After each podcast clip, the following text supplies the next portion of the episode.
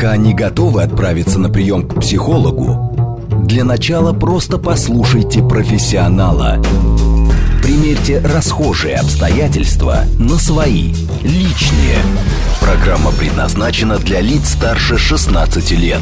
Личные обстоятельства. Добрый вечер, дорогие друзья. С вами Вероника Романова. Это программа «Личные обстоятельства», где все самое важное мы обсуждаем вместе. И многие мне пишут в личных сообщениях, у себя в постах, в чужих комментариях о том, что не могут абстрагироваться от новостных событий. Причем даже те, кто находится за тысячи километров от происходящего, не могут вернуться к своей привычной жизни, заниматься повседневными вопросами. И сегодня мы обсудим с психологом такое явление, как чувство вины за свое благополучие. Здесь я бы сделала пометку, конечно, что за относительное благополучие, потому что абсолютного его практически не бывает. Ощущаете ли вы что-то подобное? Напишите нам, поделитесь. У нас для этого есть смс-портал +7 925 48 948, телеграм для ваших сообщений, говорит МСК-бот, прямой эфир 8495 7373948, нам можно дозвониться и поговорить. И также смотрите нашу трансляцию ВКонтакте и пишите комментарии, самые интересные будем зачитывать. А в гостях сегодня у нас психолог Татьяна Яхудина. Татьяна, добрый вечер. Добрый вечер, Вероника. Добрый вечер, радиослушатели. Татьяна, вот я уже сказала, что многие рассказывают о том, что ощущают от событий, которые могут происходить за тысячи километров, нервное истощение вплоть до такой, знаете, физической тошноты. Вот у кого-то из экспертов я прочла, что это, знаете, вообще попытка ничего не решать в своей жизни. То есть спрятаться, выбрать для себя роль жертвы, сказать, что вот кто-то страдает, поэтому, значит, и я тоже буду лежать, ничего не делать, тоже страдать. Так ли это? Угу. Ну, здесь я, наверное, начну с того, что любое наше чувство – это некий компас внутри нас, который нам показывает направление. Например, если это чувство страха, то оно нам показывает, что нам нужно быть в безопасности. Да? Если это какое-то чувство вины, то мы его ощущаем как потребность восстановить справедливость по отношению к себе. И какое-то другое чувство, оно нам показывает о том, что да, тебе возможно сейчас в безопасности не принимать какое-то решение, не идти вместе со всеми, а наоборот стоит сейчас остановиться и прислушаться к себе. Да? То есть это внутренний наш некий путь, да, который не нужно пока продолжать. То есть, может быть, сейчас кому-то, вот этому человеку или этим людям, которые находятся за много тысяч километров от каких-то событий, или показывает о том, что здесь вы, может быть, сбились со своего пути, стоит остановиться и посмотреть на это.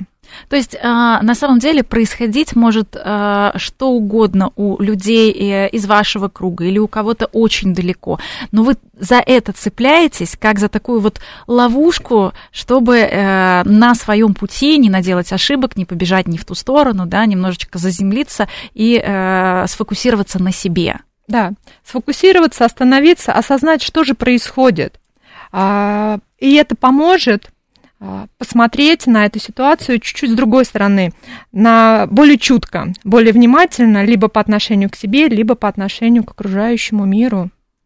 Ну, то есть такое все-таки тоже может быть, хотя звучит довольно резко, что если вы, значит, страдаете за кого-то другого и из-за несправедливости по отношению к кому-то другому, то в эту ловушку действительно могут попасть те, кто не хочет заниматься своей собственной жизнью. Ну вот, а как это явление называется комплексом выжившего, за то, что ты выжил, и вроде бы у тебя все относительно хорошо, а у кого-то где-то хуже.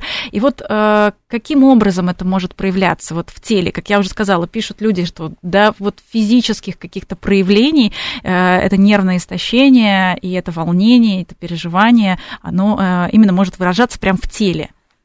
Да, безусловно. То есть мы же не просто люди, которые состоим из нашей логики, из нашего ума. Да? То есть мы — это наши чувства, наши эмоции, наши инстинкты, душа, дух. И, безусловно, то, что мы сейчас проживаем, да, оно находит место у нас в теле. Да, это чувство, любое чувство, страх, вина, злость, разочарование, агрессия, оно располагается у нас в теле. Да, и эта агрессия, это чувство вины, страха, оно пытается как-то выйти, да, реализоваться, ну, скажем так, не то что реализоваться, проявиться. Да, и у кого-то это проявляется через тошноту. У кого-то это проявляется, наоборот, через апатию, когда ничего не хочется делать. Да, вот многое сообщение о том, что люди не могут заниматься спортом, не могут заставить себя вернуться вот к своим каким-то привычным ритуалам, таким именно физическим, к занятиям групповым, например, просто лежат и ничего не могут делать. Да, и очень часто это еще связано с нашей личностью. Да? К этому подвержены больше люди, у кого заниженная самооценка, у кого негативное самоопределение. То есть люди, которые изначально с незрелой человеческой личностью. Угу. Ну вот давайте будем разбираться. Вообще эта тема «Комплекс выжившего», она назрела довольно давно, еще в период пандемии. Те, кому удалось относительно без потерь пройти этот период, очень переживали за то, что действительно что-то происходит у ближайших друзей, родственников и коллег, у соседей, у тех, у кого что-то происходит на другом конце света. Вот этот вот комплекс вины, вот эта форма вины выжившего за то, что люди посмели чувствовать себя, ну, в общем, относительно, как я уже сказала, хорошо, что это неправильно. А вот действительно, Татьяна, вот что психологи говорят, насколько это может быть неправильно, когда ты в нормальном состоянии, если где-то что-то идет не так? Вы знаете, я люблю говорить, что наши чувства не подлежат обсуждению и осуждению. Да, эти чувства, они у нас есть. И уже окрас этим чувствам мы придаем у нас в голове и говорим так: это чувство плохое, это чувство хорошее. И за каждым чувством нам приходят мысли. Да, окрашиваем мы как раз мысли. Вот если я выжил, или я сейчас в пандемию или в какой-то другой ситуации, когда кому-то хорошо, а кому-то плохо, а мне хорошо, то как будто это неправильно. Как будто это какое-то неправильное чувство.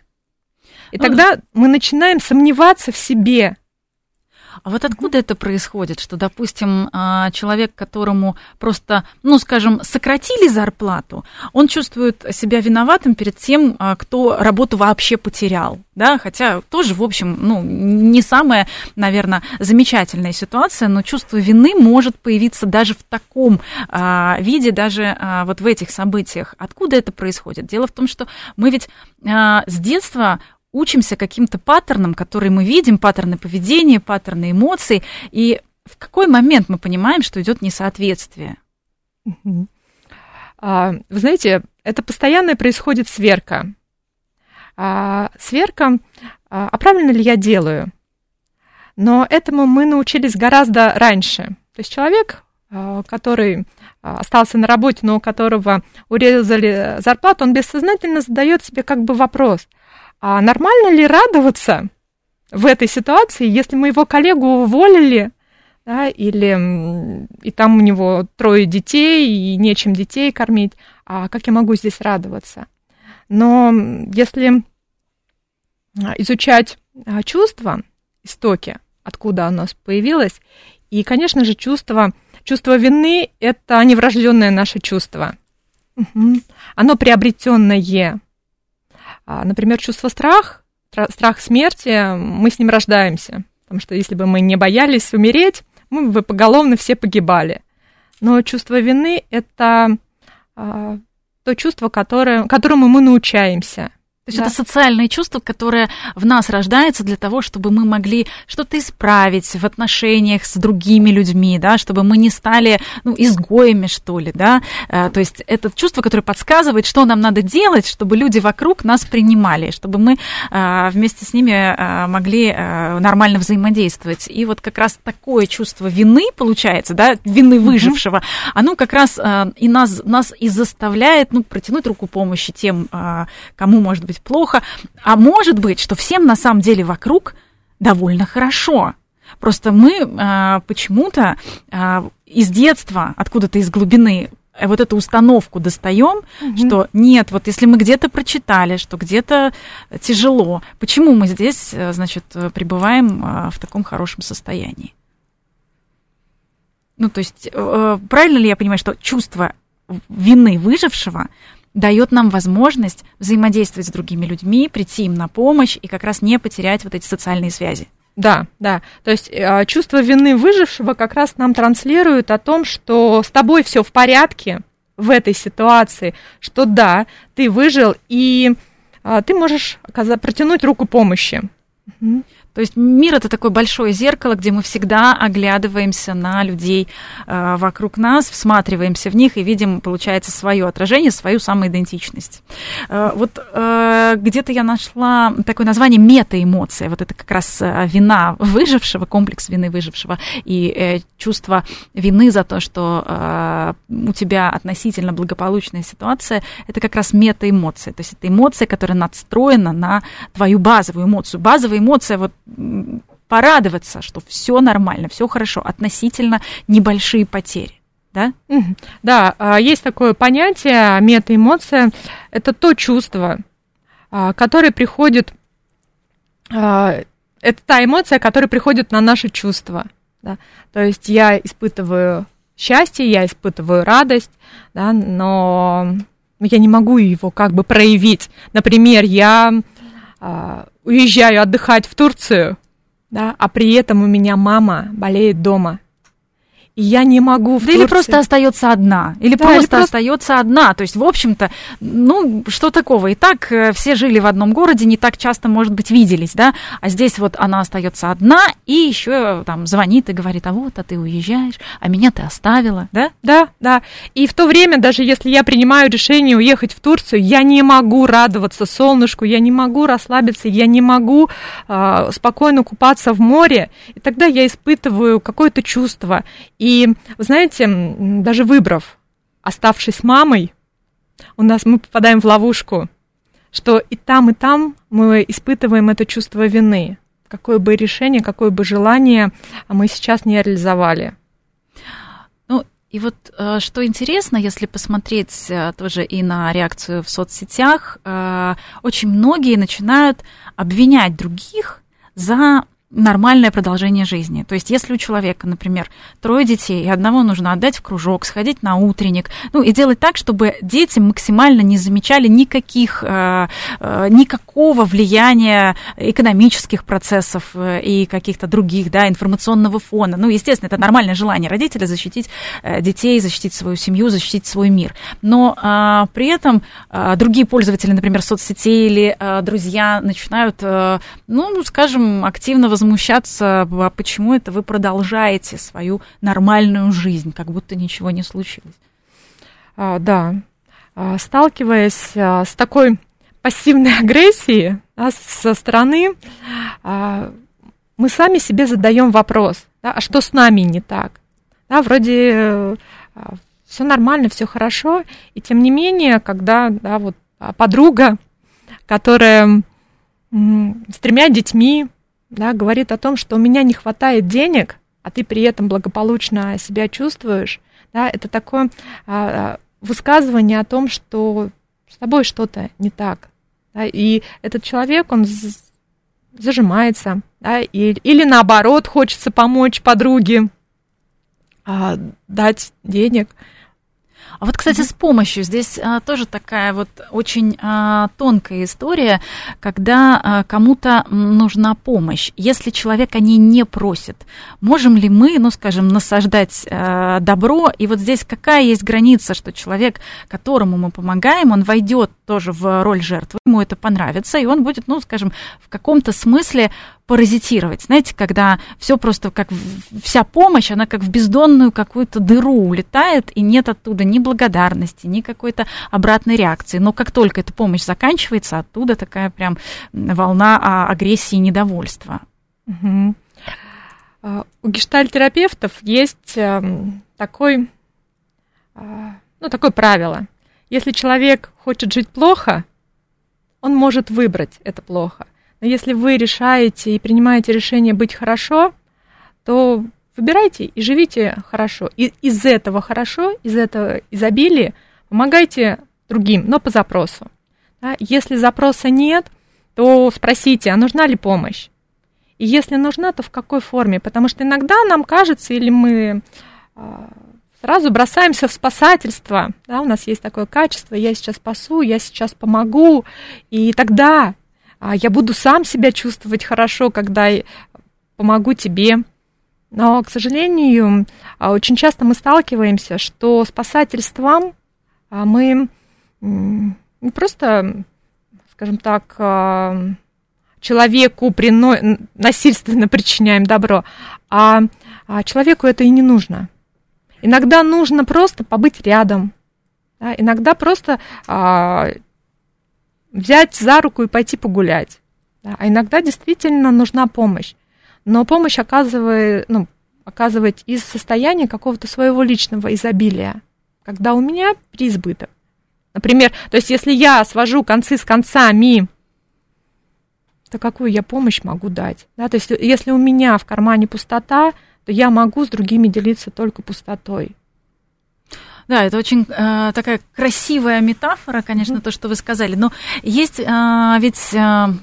скажем, гордость. Не каждый человек может попросить. Вот в этом случае что делать? Какой подход вы бы порекомендовали? Если ты вроде бы предложил, ты видишь, что человеку нужна помощь, что он в сложной ситуации, в трудной сейчас ситуации, может быть, в чужом городе, может быть, он приехал в твой город, в твою страну, и действительно ему не на кого опереться, но есть какая-то гордость. Мы же многие так росли, что нельзя просить о помощи, нельзя, нужно как-то вот на себя рассчитывать и так далее. Вот как здесь протянуть руку помощи, чтобы она не обидела? Да, такой очень скользкий вопрос. Всегда я рекомендую спрашивать напрямую человека, а чем я могу тебе помочь? И если вы чувствуете, безусловно, вы предлагаете помощь не чужому человеку, да, а какому-то близкому, и вы уже понимаете о том, какую он помощь может принять, а какую может не принять. Да, для кого-то это может быть достаточно, как я уже сказала, каких-то финансовых средств. А для кого-то достаточно просто побыть рядом и выразить слова поддержки, сказать, что я рядом, что я помогу, один в этой ситуации, что я помогу тебе справиться. И да, это будет по-человечески, это будет сильнее, что мне по-человечески тебя очень жаль, мне очень тяжело видеть, как ты это проживаешь. И можно прям признаваться о том, что ты знаешь, я бессилен тебе что-то сейчас помочь, да, видя, что человек гордый, что ему сложно принимать какую-то помощь. Можно просто об этом также сказать. Мне очень жаль, что с тобой это происходит. Мне тяжело видеть тебя в таком состоянии, но я готов или готова просто побыть с тобой рядом, поддержать. И этого бывает гораздо достаточнее, нежели вот какая-то еще помощь. Ну, действительно, мы все нуждаемся в тепле, мы все нуждаемся в поддержке, во взаимопонимании. Вот вы сказали как раз о том, что можно говорить, что мне очень жаль, что с тобой это происходит. Но бывает такое, что люди, которые находятся действительно в относительно благополучном состоянии, и, может быть, какие-то события не касаются напрямую их близких, их друзей, их родных, тем не менее есть вот этот комплекс выжившего. И в соцсетях или, может быть, в рабочем коллективе человек начинает выплескивать вот эту свою тревожность, вот это свое чувство вины и так далее на окружающих. Вот с одной стороны, наверное, не стоит это совсем держать в себе, если тебя так сильно это волнует, если тебе с этим чувством плохо, если ты не можешь оставаться с ним наедине.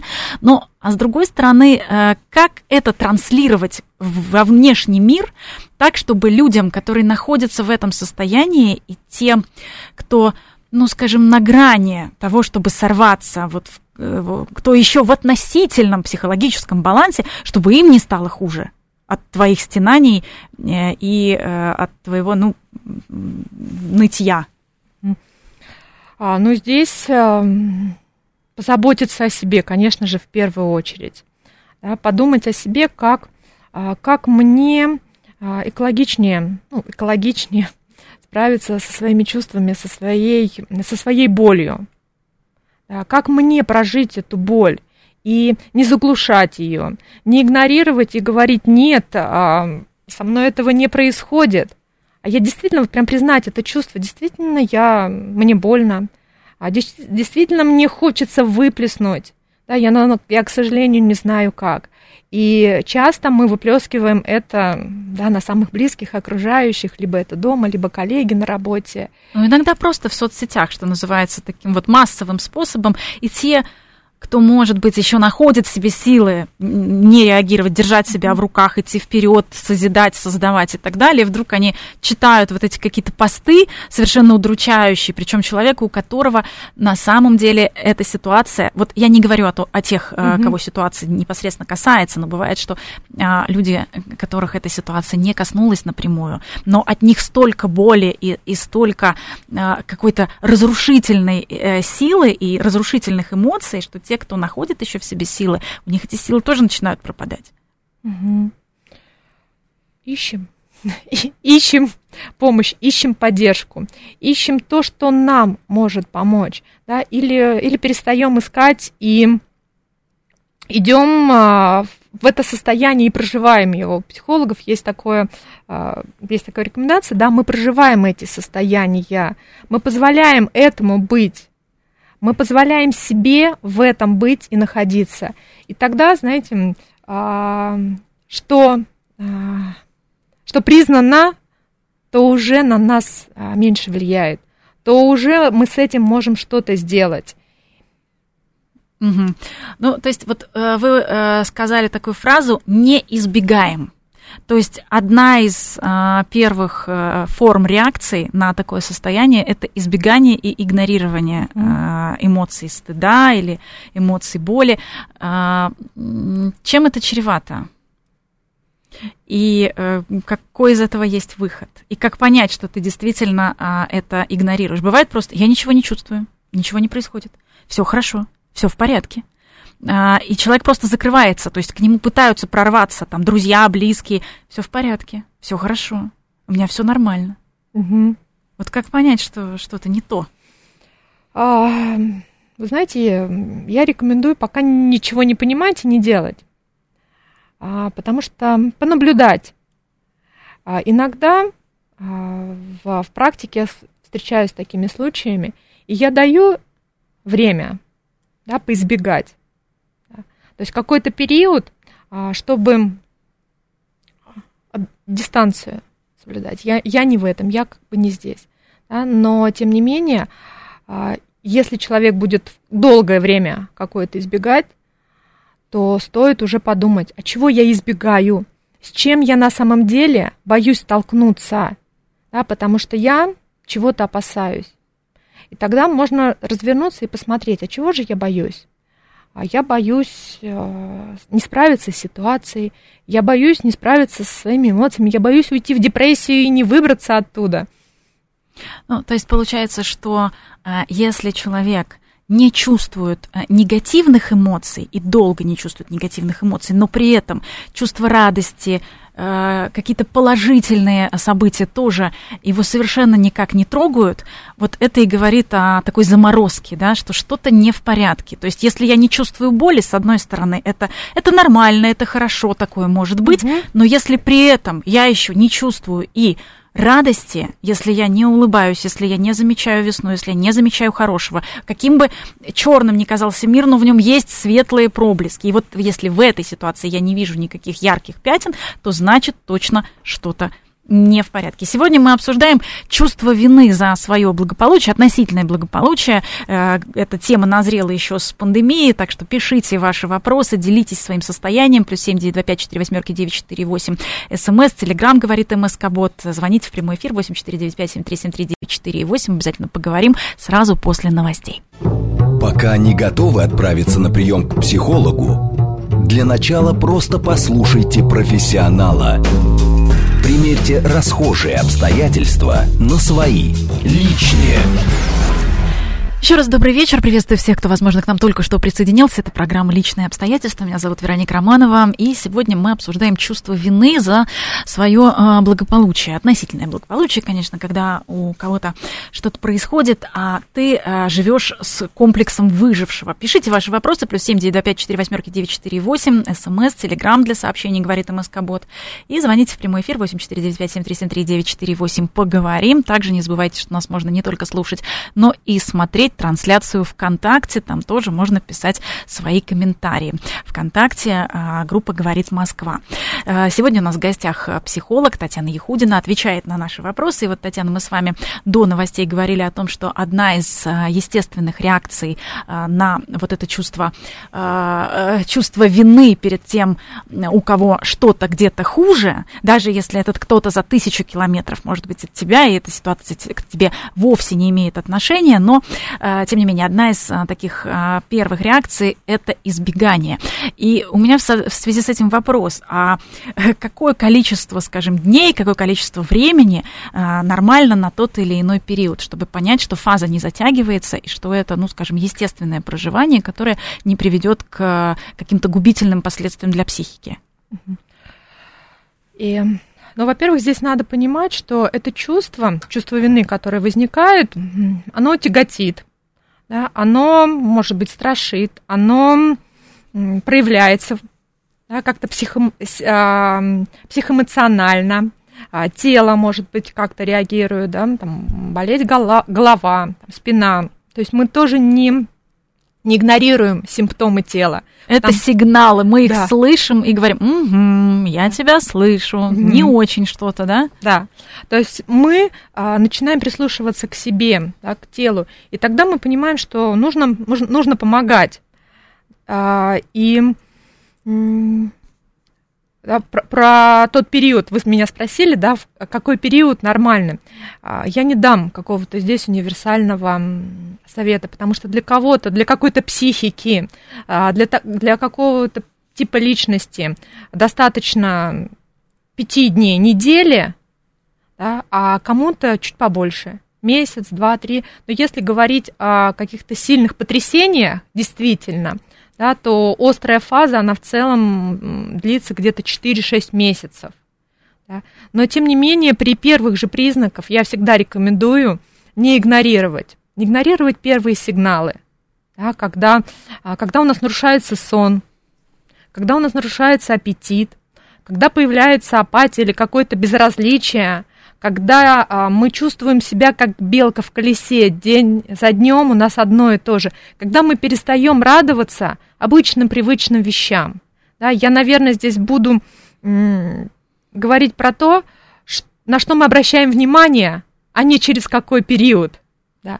Да, безусловно, когда это уже длится долгий промежуток времени, именно не свойственен вам, да, то есть вы понимаете, что да, раньше были кризисы, да, и я в течение 2-3 недель справлялась с этим, и жизнь моя налаживалась. Но если вы понимаете, что сейчас уже пошел 2-3 месяц и ничего не происходит, пожалуйста, запросите помощь. Угу. Обратитесь. Ну и опять же тоже, наверное, нужно обращать внимание на те сигналы и тот информационный поток, который влияет. Ну, скажем, кто-то скупает сахар, а у тебя этот сахар, допустим, есть. Или ты вообще не планируешь закатывать, ну, какие-то, консервировать овощи и варить варенье, никогда, в общем, этого не делал. И, в принципе, сахар не ешь, потому что, скажем, последние несколько лет сахар был вообще главным врагом. Мне кажется, что столько гнева даже алкоголь в свой адрес не слышал, сколько именно слышал сахар. Никто его, в общем, не ели, а тут вдруг внезапно начали просто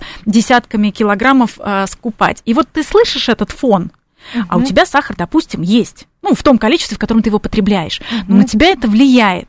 Вот что сделать? Как себя отсечь от этого информационного потока, который на самом деле к себе не имеет отношения?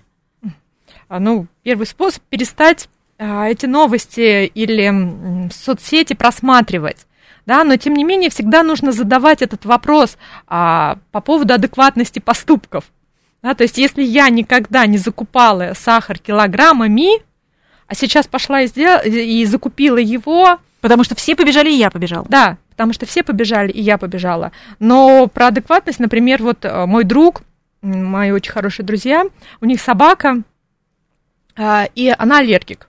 И когда стали пропадать, ну, продукты и корм для животных, безусловно, он поехал и скупил все, что было, именно то наименование, которое необходимо. То есть он купил себе таким образом спокойствие. Хотя на самом деле появится и корм, просто когда все покупают в 10-кратном размере, понятно, что происходит.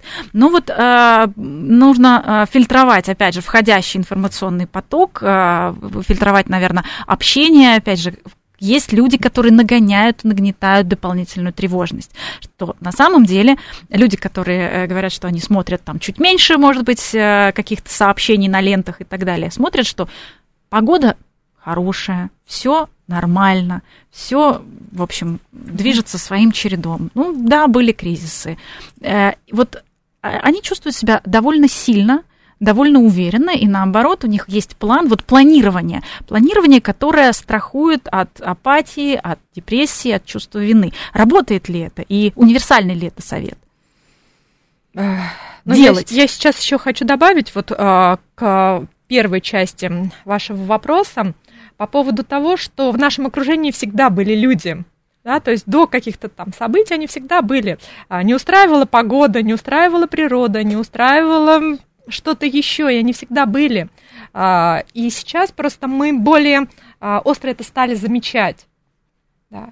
Просто для нас это больше окрас придает. Ну, у многих еще гречка, которую в период пандемии 2020 года, вот как только она началась, у многих еще вот эта самая гречка лежит и не съедена.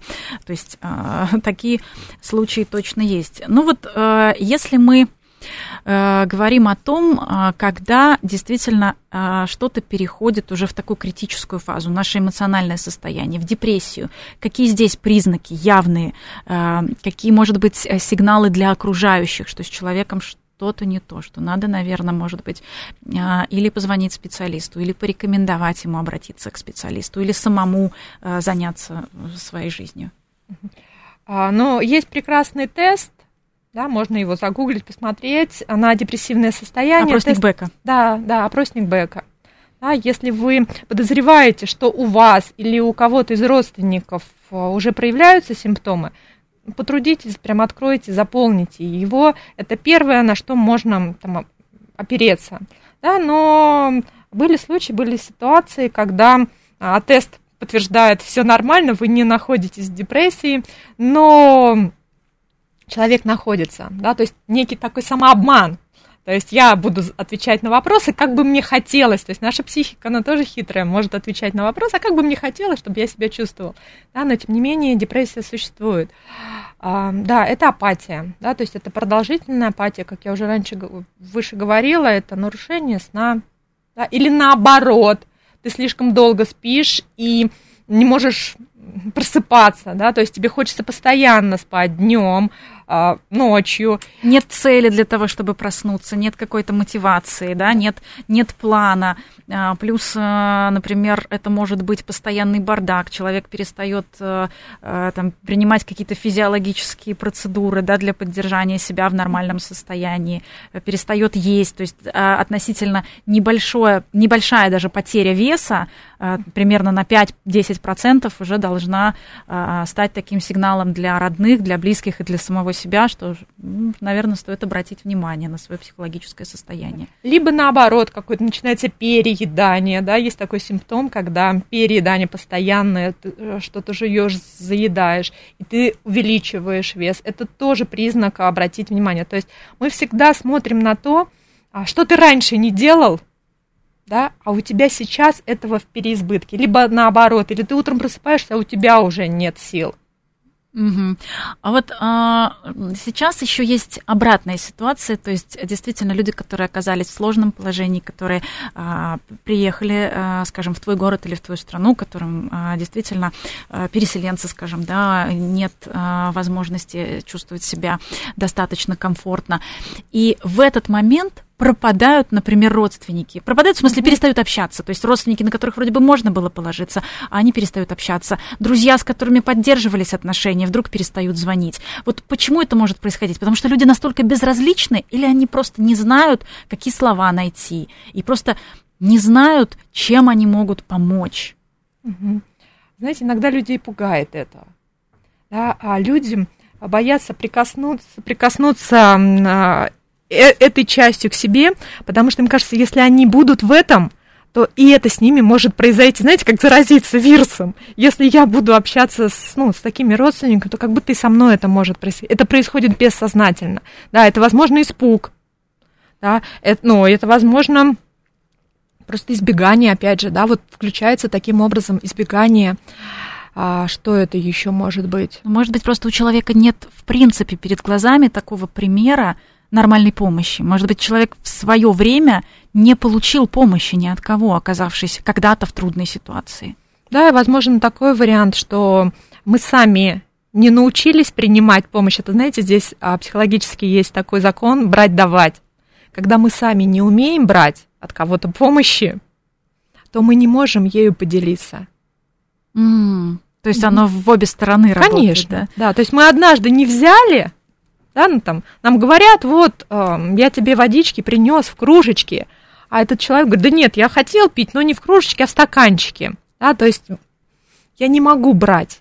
Ну или, может быть, гордости, опять же, да. Учили ни от кого не зависеть, учили опираться на себя. И в какой-то момент действительно, то есть я себе не позволил принять чью-то помощь, и я должен быть сильным, и все вокруг должны быть сильные, должны опираться на себя. Да, то есть, да, в психологии называется это проекция.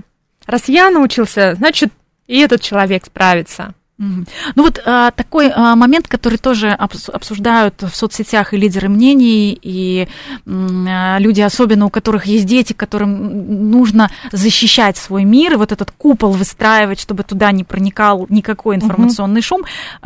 Книги, театры, концерты, спектакли. Насколько уместно продолжать это в своей жизни в случае, если у тебя есть чувство вины перед тем, кто сейчас не может себе этого позволить, у кого совершенно другой эмоциональный настрой, кому просто не до этого сейчас. Вообще что-то, кроме новостей, например, уместно читать? Безусловно. Не просто уместно, а даже рекомендовано. Рекомендовано читать даже классику, вернуться к каким-то классическим произведениям, то, что вы в школе когда-то не прочитали, вернуться, например, к этому. Театры, пожалуйста, обязательно. Кино. То есть буквально вчера я сходила со своим младшим ребенком, мультик посмотрела, да, и на 1,5 часа я просто превратилась вот в эту маленькую счастливую девочку, да, которая с удовольствием там посмеялась и погрустила вместе с героями этого мультфильма, да, то, что нас переключает, и музыка, концерты. Ну, действительно, вот Виктор Франкл, бывший узник нацистского концлагеря, рассказывал о том, что писал о том, что даже там были, ну, своего рода концерты, то есть искусство, оно, в общем, спасало даже в таких ситуациях. И здесь вопрос, вот как раз какое искусство, чтобы оно не шло совсем вразрез с нашим настроением и состоянием, в случае, если мы тревожны, в случае, если нас вот мучает это чувство вины, вот что такое посмотреть, чтобы оно, чтобы, знаете, вот не было такого, что ты пытаешься переключиться, но ты никак не можешь переключиться на эту там комедию или мультик и так далее. Но и в драму тоже, может быть, опасно уходить, потому что станет еще после этого более депрессивное какое-то состояние. Я имею в виду более такое негативное. А вы знаете, я наоборот иногда рекомендую посмотреть, да, когда чувству нужно выйти, иногда чувство вина уже во взрослом возрасте, она проявляется как внутренняя агрессия. То есть это то, что мы агрессию направляем внутрь. И иногда я даже рекомендую, чтобы она вышла посмотреть на какое-то плаксивое кино, да, либо наоборот посмотреть, да, для мужчин бокс, например, да, либо самому пойти побоксировать, чтобы эта агрессия направлялась не внутрь себя, а вне, то есть ее выпускать из тела и пробовать. Да, потому что нет, опять же, универсального какого-то совета, у каждого сработает что-то его. И, конечно же, записать себе куда-то на подкорочку, вот этот прием мне помог выйти из депрессии, да, вот это кино мне помогло. Мы пытаемся как раз не дойти до депрессии, мы как раз пытаемся ее, так сказать, остановить ее, если вдруг она, есть риск как раз уйти в депрессию, мы именно этим сегодня занимаемся, профилактическими мерами. То есть что-то, что должно вытащить из этого такого депрессионного состояния. И очень часто, я сейчас вот прям добавлю, очень часто нам помогает такое понимание о том, что мир не идеален. и что я в этом мире не идеален, и что я могу совершать ошибки, и что мне в этом мире может быть плохо, и находиться здесь и сейчас. Да, есть прошлое, которое меня чему-то научило, есть будущее, которое я еще не знаю, не понимаю, но относиться к себе вот с пониманием, что я могу совершать ошибки, и я могу дальше жить, даже такой неидеален в неидеальном мире. Ну и замечать, конечно, то хорошее, что есть. Вот и весну, и солнце, которое светит, и погода в случае, если она хорошая. Вот у меня, знаете, такой вопрос. Очень много сообщений как раз было по поводу чувства вины по отношению к матери. Вот особенно между матерью и дочерью. Когда вы приводили в первой части нашей программы пример «Лечу отдыхать в Турцию, а мама остается». Но даже если я никуда не лечу, очень часто бывает такое, что родители, пожертвовав своим каким-то благополучием, своим комфортом, что-то сделали для детей, для того, чтобы их вырастить, поднять, и очень часто упрекают, очень часто рассказывают, ну, конечно, тебе же не приходилось, ну, конечно, ты же не знаешь, ну, конечно, ты же не понимаешь, и ты мало приезжаешь, и так далее. Вот что с этим чувством вины делать за то, что действительно, ну, может быть, родителям было сложнее, чем тебе в этом мире. Угу. А может быть, и не сложнее. Да. Это динамика. Такая семейная динамика системы. Лучше я, она называется «Лучше я, чем ты». Мама, лучше я буду переживать, чем ты. А если у мамы, мама воспитывала одна дочку, да, и дочка или без сына, такой еще, может, конечно, и с сыном тоже быть, это тоже довольно... Да, и бессознательно происходит: мама, лучше я буду испытывать чувство вины, лучше я пострадаю, как будто я часть этой боли заберу на себя, но чтобы тебе было проще, было легче.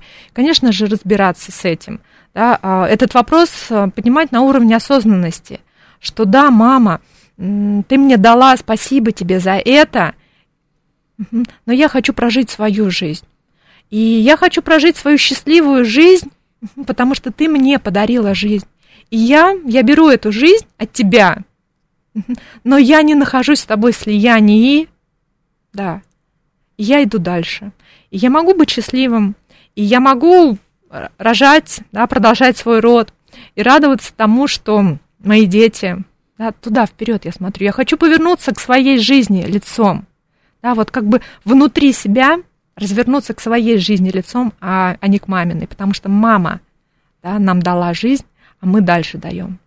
И что без этого, на самом деле, вот без этого понимания, вот вы сказали сейчас, Татьяна, такую ключевую вещь, что без этого понимания, просто с чувством вины, я не помогу ни себе, ни людям, которые рядом.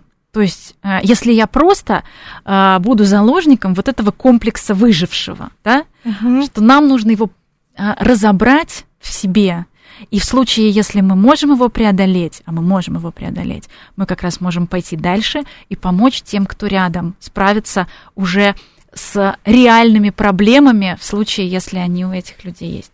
Да, да, верно. То есть либо мы самостоятельно, либо мы это несем куда-то, несем к священнику, несем к психотерапевту, к психологу, к другу, куда-то.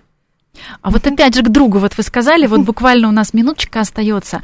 Как поговорить с другом? Вот мы уже говорили о том, что не нужно человека рядом, особенно ближайшего, воспринимать как, ну, скажем, эмоциональное помойное ведро, куда мы выливаем просто наши страхи, чтобы нам на какое-то время чуть-чуть стало полегче, или он вместе с нами тоже, значит, дрожал, переживал и тоже чувствовал вину и так далее.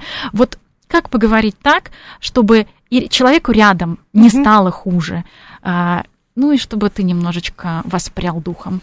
Так и сказать: дорогой мой друг, ты для меня очень важен, и ты для меня очень ценен, и я знаю, что ты выдержишь то, что я скажу, но я сейчас чувствую это, и мне важно, чтобы ты просто побыл со мной, или чтобы ты вместе со мной пошел в кино, или в боулинг, или в караоке, чтобы мы вместе прожили это. Вот так, да, и тогда друг скажет: да, я помогу тебе. Либо не помогу, и это тоже будет его решение. Да. Это будет честно. Спасибо большое. Сегодня говорили о чувстве вины за свое относительное благополучие. У нас в гостях была психолог Татьяна Яхудина. Это программа «Личные обстоятельства». До встречи через неделю.